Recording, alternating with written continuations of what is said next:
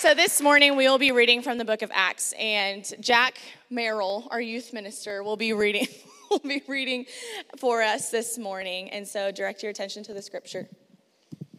Yep, that's me. Um, anyways, we're going to be in Acts chapter 2. So if you have your Bible or your phone, um, it'll be on the screen as well. Um, but we're going to read the entire chapter of Acts 2. So, as we as a church have been going through this series of the story of God from tree to tree, um, we're going to look at what does Acts 2 have to tell us about the church? You know, what does it have to tell us? You know, I loved hearing Randy talk about Danielle and how you could see Danielle was very um, kind of serious of how she was approaching baptism and she's diving into Exodus. And I think we as a congregation should focus in today as I read this scripture over you. Hey, what is the church telling us? What should we be doing? How should we be acting as a congregation? So, as I read this over you, as you read along, just kind of maybe highlight some things, or maybe like, hey, what are some things that the early church is doing? Hey, are we still doing those today? Should we? Should we not? Because um, I know Justin's going to give us a good word today about that. But I'm going to read Acts chapter 2 over us real quick. Acts chapter 2. When the day of Pentecost had arrived, they were all together in one place. Suddenly, a sound like that of a violent rushing wind came from heaven, and it filled the whole house where they were staying. They saw, they saw the tongues like flames of fire that separated and rested on each one of them. Then they were all filled with the Holy Spirit and began to speak in different tongues as the Spirit enabled them. Now there were Jews staying in Jerusalem, devout people from every nation under heaven. When this sound occurred, a crowd came together and was confused because each one heard from speaking in his own language. They were astounded and amazed, saying, Look, aren't all these who are speaking Galileans? How is it that each of us can hear them in our own native language? Parthians, Medes, Elamites, those who live in Mesopotamia and Judea and Cappadocia, Pontus and Asia, Phrygia and Pamphylia, Egypt and the parts of Libya near Cyrene, visitors from Rome, both Jews and converts, Cretans and Arabs, we hear them declaring the magnificent acts of God in our own tongues. They were all astounded and perplexed, saying to one another, What does this mean? But some sneered and said, They're drunk on new wine. Peter stood with the eleven, raised his voice, and proclaimed to them, Fellow Jews and all you residents of Jerusalem, let this be known to you and pay attention to my words. For these people are not drunk, as you suppose, since it's only nine in the morning. On the contrary, this is what was spoken through the prophet Joel. And it will be in the last days, says God, that I will pour out my spirit on all people. Then your sons and your daughters will prophesy. Your young men will see visions, and your old men will dream dreams. I will even pour out my spirit on my servants in those days, both men and women, and they will prophesy. I will display wonders in the heaven above and signs on the earth below blood and fire and a cloud of smoke. The sun will be turned to darkness and the moon to blood before the great and glorious day of the Lord comes. Then everyone who calls on the name of the Lord will be saved. Fellow Israelites, listen to these words. This Jesus of Nazareth was a man attested to you by God with miracles, wonders, and signs that God did among you through him, just as you yourselves know. Though he was delivered up according to God's determined plan and foreknowledge, you used lawless people to nail him to a cross and kill him. God raised him up, ending the pains of death, because it was not possible for him to be held by death. For David says of him, I saw the Lord ever before me, because he is at my right hand, I will not be shaken. Therefore, my heart is glad and my tongue rejoices. Moreover, my flesh will rest in hope, because you will not abandon me in Hades or allow your Holy One to see decay. You have revealed the paths of life to me, and you will fill me with gladness in your presence. Brothers and sisters, I can confidently speak to you about this patriarch David. He is both dead and buried, and his tomb is with us to this day. Since he was a prophet, he knew that God had sworn an oath to him to seat one of his descendants on his throne seeing what was to come, he spoke concerning the resurrection of the Messiah. He was not abandoned in Hades, and his flesh did not experience decay. God has raised this Jesus. We are all witnesses of this. Therefore, since he has been exalted to the right hand of God and has received from the Father the promised Holy Spirit, he has poured out what you both see and hear. For it was not David who ascended into the heavens, but he himself says, The Lord declared to my Lord, Sit at my right hand until I make your enemies your footstool. Therefore, let all the house of Israel know that the certainty that God has made this Jesus, whom you crucified, both Lord and Messiah. When they heard this, they were pierced to the heart and said to Peter and the rest of the apostles, Brothers, what should we do? Peter replied, Repent and be baptized, each of you, in the name of Jesus Christ, for the forgiveness of your sins, and you will receive the gift of the Holy Spirit. For the promise is for you and for your children, and for all who are far off, as many as the Lord our God will call. With many other words, he testified and strongly urged them, saying, Be saved from this corrupt generation. So those who accepted his message were baptized, and that day about 3,000 people were added to them. They devoted themselves to the apostles' teaching, to the fellowship, to the breaking of bread, and to prayer. Everyone was filled with awe, and many wonders and signs were being performed through the apostles. Now all the believers were together and held all things in common. They sold their possessions and property and distributed the proceeds to all as any had need. Every day they devoted themselves to meeting together in the temple and broke bread from house to house. They ate their food with joyful and sincere hearts, praising God and enjoying the favor of all the people. Every day the Lord added to their number those who were being saved. This is the word of the Lord. Be to God. Thank you, Jack T. Merrill. Uh, my name is Justin, and it is my honor and privilege to get to be with you on this fine Sunday morning. Uh, something that we, the church, have been doing for a long time. Uh, Jesus, last week we learned, uh, resurrected early Sunday morning. And since then, believers have been gathering all over the world, starting in Jerusalem, spreading to Judea, Samaria, and to the ends of the earth, till the ripples of the gospel reach places like Stillwater, Oklahoma. And we come to a text like Acts chapter 2, a little bit behind the eight ball. Now, Pentecost is not just one moment in which something amazing happened, like the Holy Spirit coming and descending onto the Christians, but something that the Jews back then would have celebrated every year. 50 days after the Passover. So, this group of people that this text is describing, probably many of them, if not most of them, were at the Passover that this Jesus guy was killed out just a few weeks earlier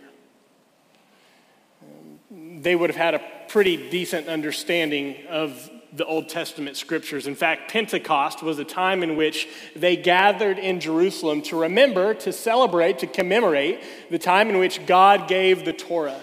God gave the law, specifically to the time in which, I don't know if you can tell, but these brown triangles, these are mountains uh, symbolizing Mount Sinai when God met with the people of Israel after they met, left Egypt, and he uniquely came and dwelled in that place for a particular time in a particular purpose. As God descended on that place, things began to shake. literally, the mountain began to shake. And there was like smoke everywhere, and there was wind and thunder, and there was fire. And it became very obvious that God was doing something unique here at this mountain at Mount Sinai. The, the people in Jerusalem at Pentecost on that Sunday, they would have understood what was going on. They were very aware of texts like that. They were also actually aware of texts like the prophets. Uh, the prophets that promised things like, no longer will the law be written on stones, but it'll be written on people's hearts. They would have been familiar with texts like Ezekiel chapter 37, where God promised this prophet named Ezekiel that there would be this like valley of dry bones that represented his people that were dead spiritually. And that he would breathe out, that his spirit would pour out, that his ruach would come out, and he would raise them up. That bones would become flesh again, that they wouldn't decompose because of death and sin, but his spirit would come and recompose them to raise them up. And Ezekiel sees it through this vision that there was going to come a time when God's spirit, God's breath, God's wind would come and make bones living again. They would have been familiar with texts like Joel chapter 2 that promised that the promises of God, the blessings of God would come, that I would pour out my spirit on all flesh. Like Isaiah chapter 61 that said that one would come in which was in the line of David, whose spirit would uniquely dwell and fulfill all of my promises. They would have been very familiar with that. These are devoted people, people who are in with God, in with the word. They're willing to, to travel, to celebrate, to commemorate. They were ready. They anticipated. They were hopeful that God would actually do finally what he was always saying he was going to do. But somehow, those people missed it. You see, on that particular Pentecost, Peter and about 120 people were praying and all of a sudden, there was like rushing wind in the room that they were in, and there was like flames of fire coming and descending upon them, reminding them of different times in the past when God had come down in a particular place for a particular reason and done something amazing. It seemed like God was doing something amazing now. And they actually knew. In Acts chapter 1, Jesus himself said, You're supposed to go to Jerusalem, wait a few days, and I'm going to send you the gift that I promised you before. I'm going to send my spirit to you. And then he did what he told them that he was going to do, but still shocking nonetheless. He, right before their eyes, ascended back to the right hand of God. As you probably would too. They were just sitting there like, okay, he, he did. He's really gone. Uh, he ascended. He just, I don't know, floated up there. And they were probably shocked, wondering what exactly was going on. And then an angel of the Lord appears. Quit looking up. Time to look ahead. Time to go. Do what Jesus said to do, to be his witnesses in all the places that he is going to send you. And I don't know if you remember in John chapter 16, verse 7, but Jesus hinted at this idea that it was actually going to be better for them. Now, now think about this. The people who got to walk with Jesus, talk with Jesus, eat with Jesus, be discipled by the discipler himself he looked at them and he said, It's better for you if I go back to heaven so that I can send to you this Holy Spirit. I don't know that, how that hits you. I'm not sure how it hit them, but it seems crazy to me. If I had to choose in my own flesh, in my own stupidity and ignorance, as if I knew better than Jesus himself, if I could have Jesus walking beside me or the Spirit dwelling in me, I probably would have chosen, like the disciples, Jesus walking beside me.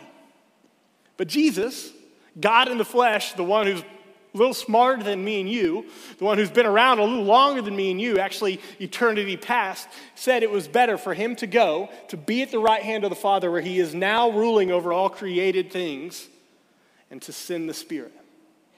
And that moment which he foretold, that moment which Joel foretold, that moment which Ezekiel foretold, that was coming true here. And the people in Jerusalem were confused. Confused. I mean, it's kind of crazy. Think about being in a foreign country or just being in like a metropolis of some kind with lots of, or just think about being in the middle of OSU's campus with all the different countries of people represented there and they're speaking and it looked like they're supposed to be from one place, but they actually are speaking in your own language, speaking with your own accent. And you're, you're kind of turning your head like, this, this doesn't seem right. This is kind of strange. Those people in Jerusalem from, from all over the known world who had come there to pay tribute to the Lord and what he has done, they were turning their head a bit, confused. What is going on? Some of the more cynical folks were thinking maybe they're, they're drunk. They got a little too excited on this Pentecost. As you know, people do. Pentecost gets crazy sometimes. Um, no, it was only nine in the morning, which is an interesting answer to that. No, it was only nine in the morning. Okay, what you're not seeing, and Peter stands up and he starts to help fill in the gap. Okay, you're confused. You, ironically, the one who seems to know the Bible so well and are so devoted to the Lord, you're confused. So let me fill in the gap as to what's happening. Here's what he says. It's not that we're drunk. On the contrary, this is what was spoken through the prophet Joel, verse 17. And it will be in the last days.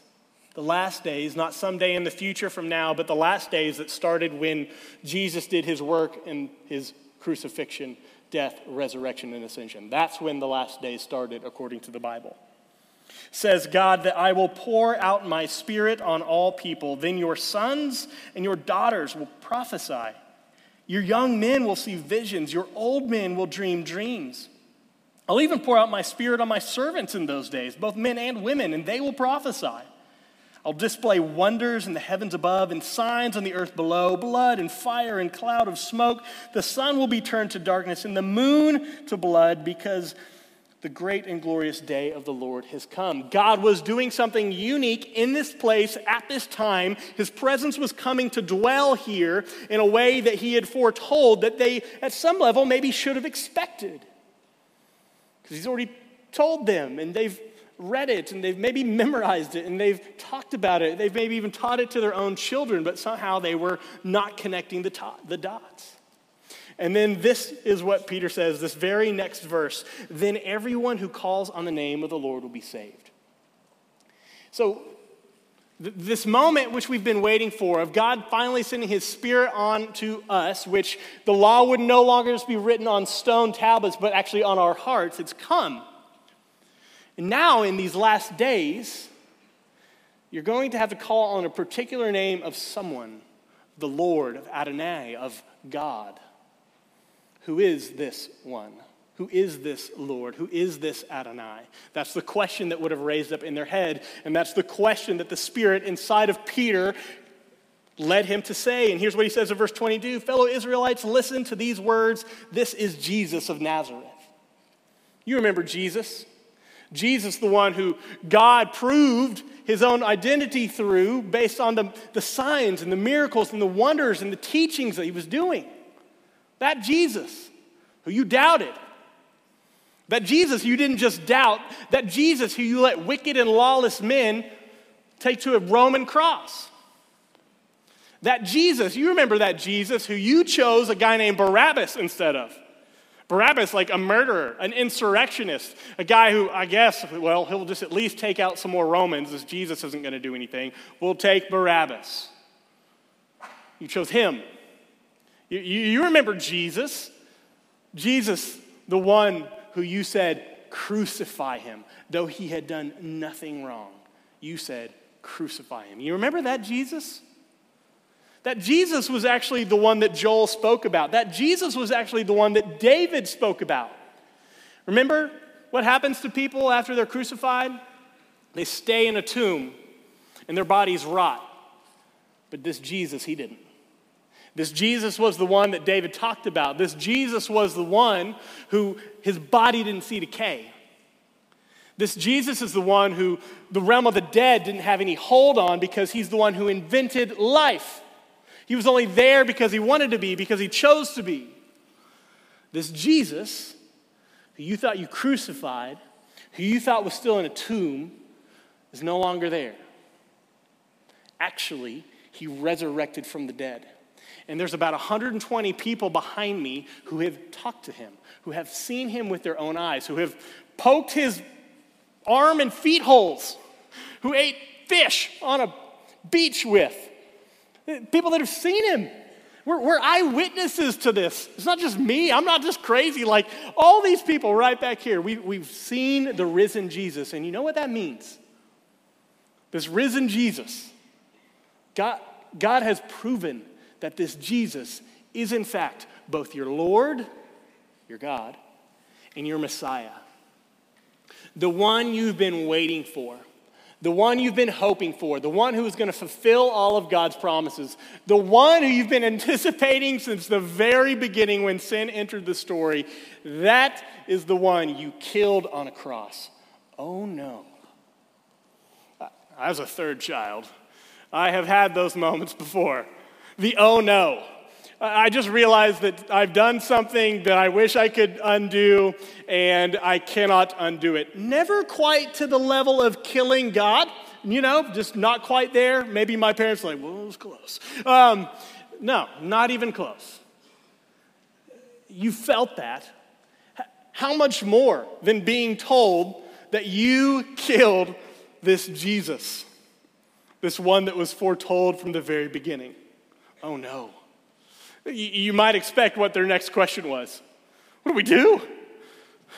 Okay, we believe you. We're tracking with you. You explained it pretty well. Way to go. What do we do? There, there's no hope. We messed up. We screwed up. Is there, can we do, do over? Is there, what's the solution to this problem that we've created? And think about this for just a minute. Think about the fact that those very people who yelled Barabbas, those very people who said, Crucify him, those very people who wanted to pretend they could walk back into Jerusalem 50 days later and act like they're worshiping God, the God who had sent this Jesus, those same people were being something, being offered something they didn't deserve at all. They were about to be offered something that they did not deserve at all. They were not only sinners, they were literal enemies of God. Romans reminds us that we're all sinners and we're all at some level enemies of God before we are changed by his spirit. But these people opposed Jesus to, him face, to his face. They were in the crowd where there were people saying, His blood be on our heads, His blood be on our children's heads. That's pretty significant. That's a pretty damning blow, if you ask me. And then God, in his infinite wisdom, knowing that all this was going to go down in the way that it went down, looked at them and offered them something that they didn't deserve. I don't know if you're hearing this and tracking this. If you're new here, if you're not somebody who's filled with the Holy Spirit, if you're not somebody who's put your faith in, in Jesus, maybe the Spirit is piercing your heart as we speak. Those kind of people who killed Jesus were offered the love of God, were offered forgiveness by God, were offered the very presence of God, the very Spirit of God. I don't know what it is you think you've done that's so horrible.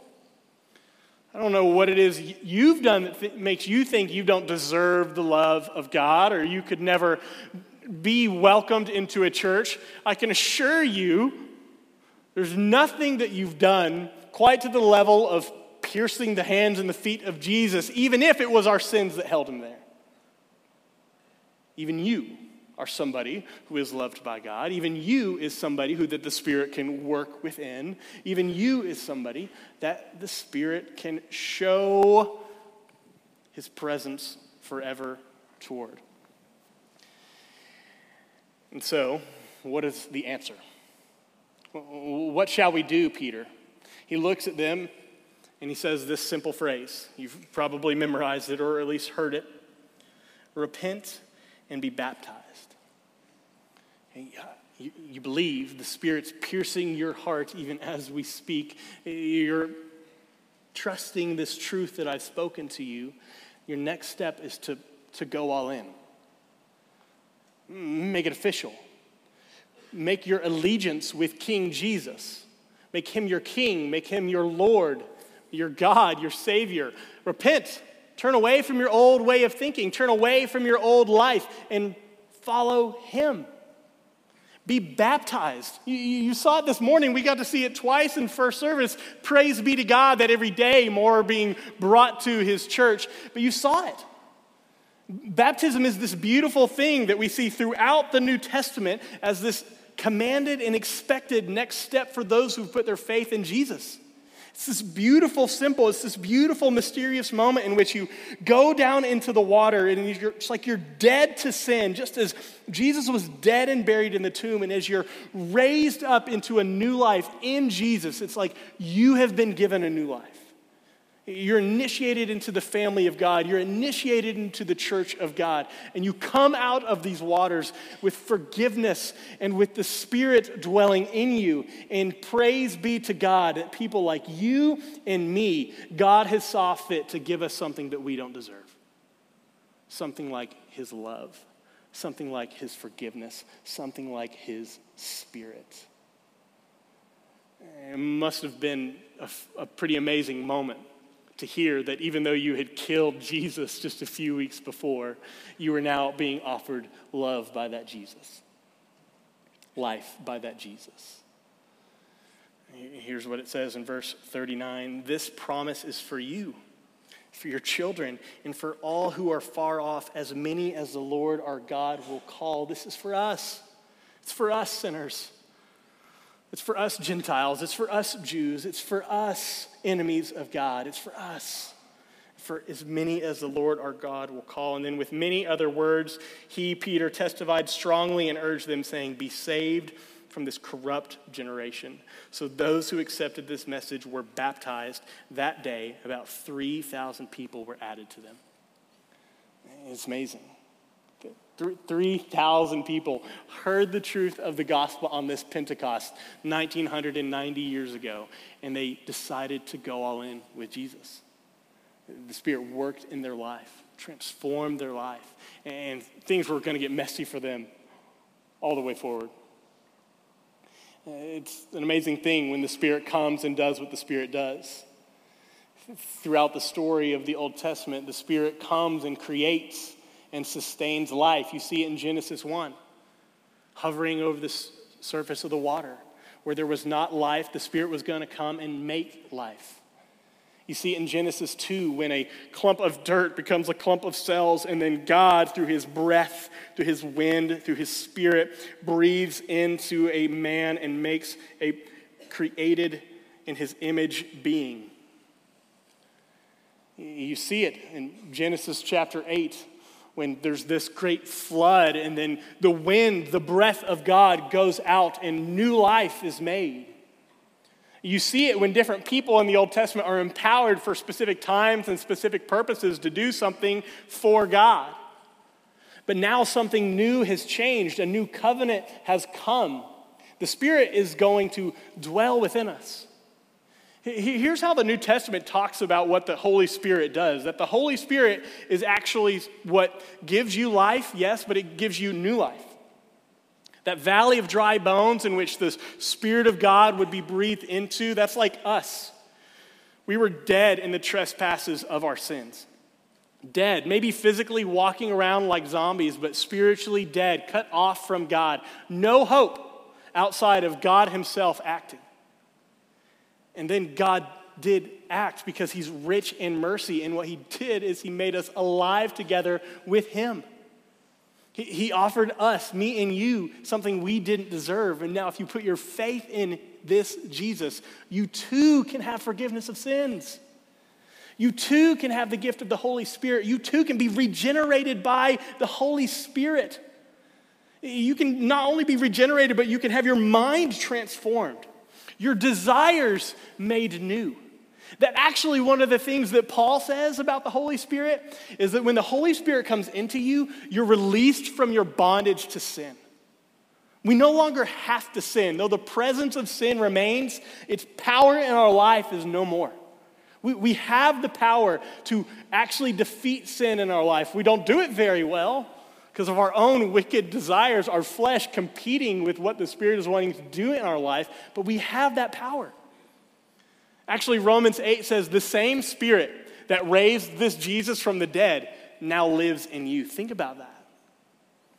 That Jesus, the author of life, buried in a tomb, that that very spirit that in, recomposed him, gave him new life, gets to come and live in you. That's amazing. It's something that we take advantage of. It's something that we don't celebrate enough. It's probably something we don't talk about enough or understand well enough because if we did, I think our lives would look much different. If we fully understood what it means that the presence of God was in us, I think our lives would look different. I think our church might look different.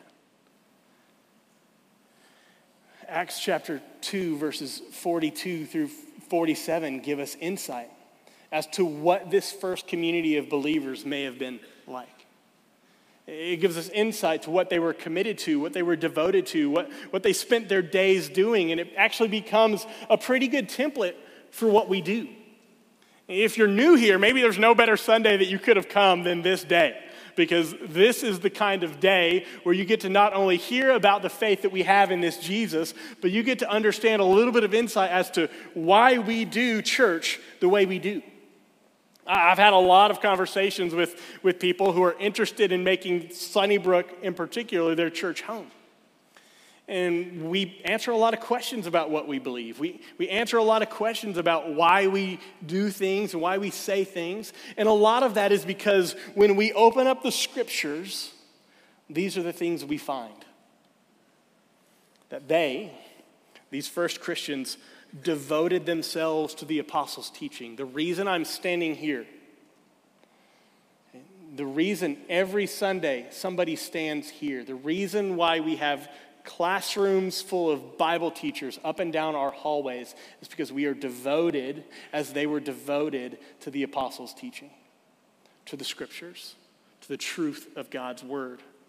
We're devoted to the fellowship. We're, this thing, if you've been here, you've heard us talk about go, gather, and grow. The reason we're so devoted to gathering is because of this.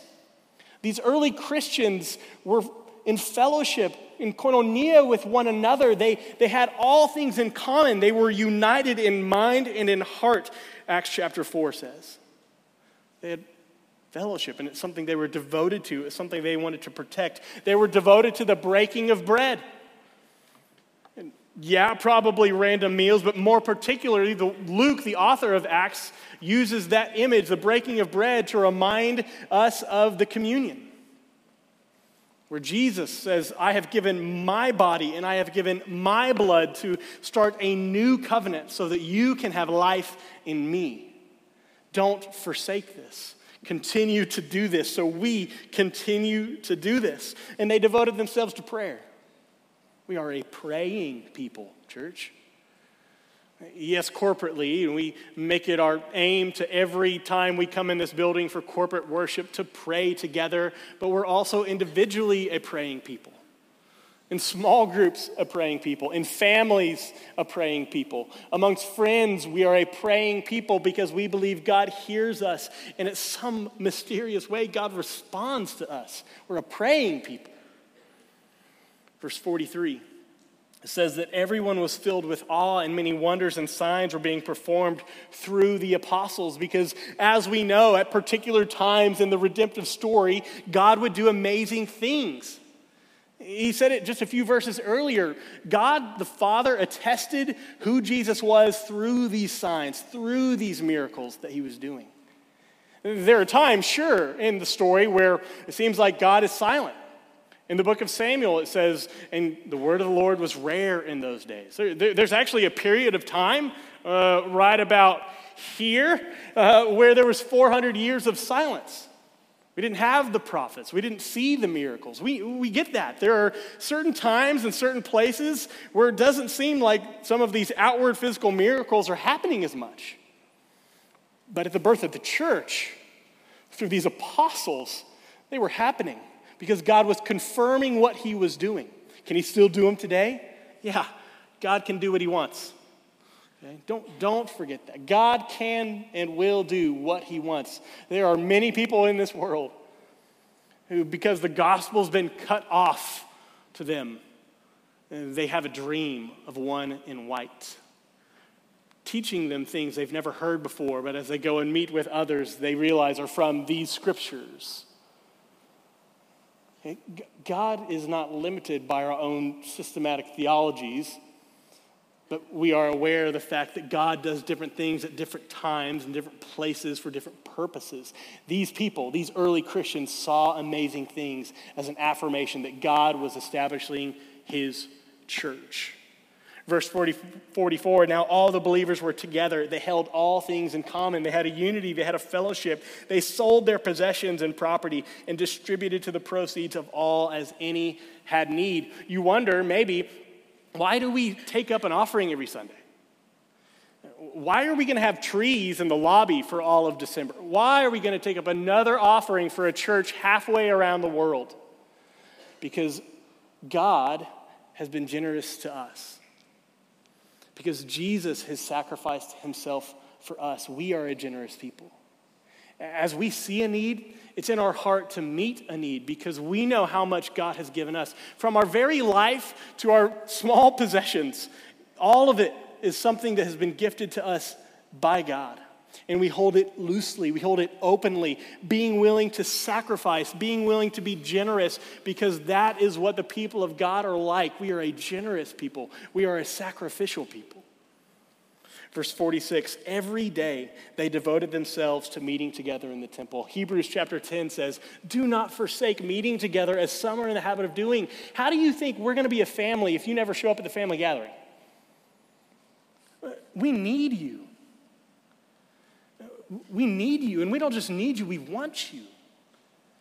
If all you're doing is showing up once a quarter, Christmas and Easter, once, it's hard for us to know you, to do life alongside you to, to, to, love you, for you to love us. It's, it's difficult for us to do life alongside each other if we never spend time with each other. To assume that we can have true fellowship and unity because we show up for an hour on a Sunday occasionally is craziness. They didn't, they devoted themselves. They, they, they were committed to meeting together because they saw each other as family, because Jesus himself redefined family boundaries as those who do the will of his Father as those who have been made new by his blood. And so they devoted themselves to meeting together in the temple and breaking bread from house to house. They ate their food, listen to these two words, with joyful and sincere hearts. Brothers and sisters, if your life at some level is not marked by joy, if it's not marked by some level of, of happiness, you're not living in step with the Spirit because the fruit of the Spirit is joy. Yes, we mourn.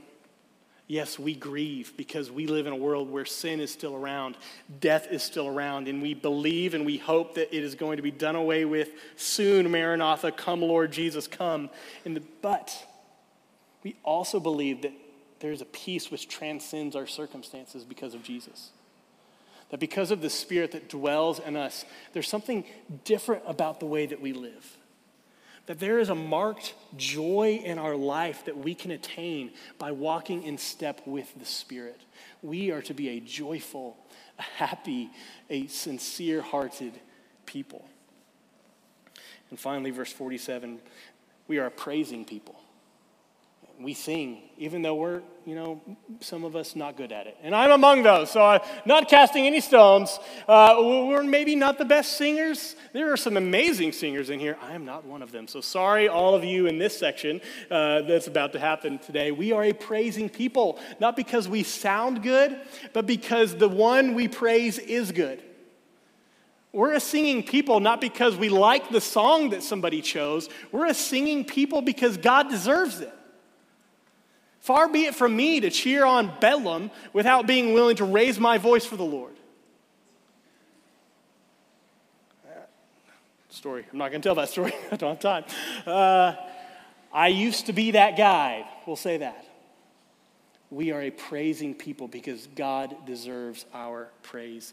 Every day, the Lord added to their number those who are being saved. Next week, we are going to have the joy of hearing from Brother Drew Henderson about the outward nature, the mission of God going out.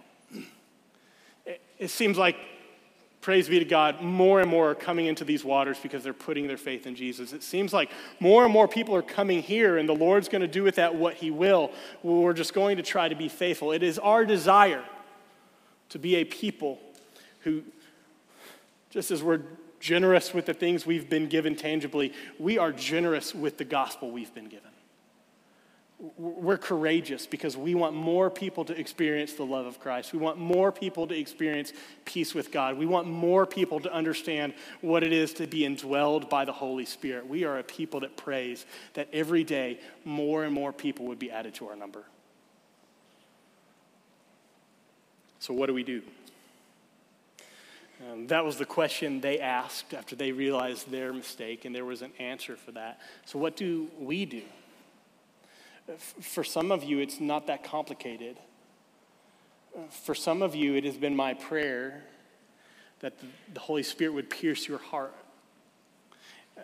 Acts chapter 16, I believe, there's a woman who is communicated the gospel to, and it says that the Lord opened her heart to receive Paul's teaching. It is my heart, whether this is the first time you've come or you've come many times, that as a result of hearing the truth of Jesus, hearing the truth of the gospel, your heart would be pierced and your heart would be open, that you would repent and believe in Jesus, that you would submit your life to Him, that you'd be willing to be baptized into His name. That is my prayer. That is what you do. If you've not done that, if you've not made a confession to follow Jesus, there is no other next step until you have made that next step, and we want to help you with that. For the rest of us, brothers and sisters, what do we do? Um, my encouragement is to do what many of you are doing more and more. There are so many of you who faithfully engage at this church. So many of you who sacrifice your time, so many of you who sacrifice your money, so many of you who pray, so many of you who are committed to the apostles' teaching. There are so many of you that do this, and so do so more and more, and train up your friends and your family, your neighbors to do the same. And for those of you those of you who do have the Spirit but are not engaging in the life of the church, either because of brokenness in your past or maybe some laziness that has crept in, it is my challenge and encouragement to you to engage. The church can be messy. It can be broken because I'm messy and I'm broken and you're messy and you're broken, but it is worth fighting for. It's worth enduring the difficulty because fighting for the unity is maybe one of the greatest tasks that we can set our mind to, set our hearts to. We're going to be spending eternity with each other. It'd be great if we can learn how to live a few years together, side by side, encouraging each other, seeing each other's gifts flourish for our benefit, our mutual benefit, and for the sake of the lost around us. We need you. We want you. So please, please engage with us. Please endure with us as we do our best to submit to the apostles' teaching and submit our lives to the Spirit that dwells in us. The final response for right now is to break bread. For those of you who have put your faith in Jesus, who have the forgiveness of sins, who have the Holy Spirit dwell within them, those of you who have been initiated through baptism, we get to break bread together. Remember the body that was given to us, and so we eat. And we remember the blood that was spilled for us, and so we drink.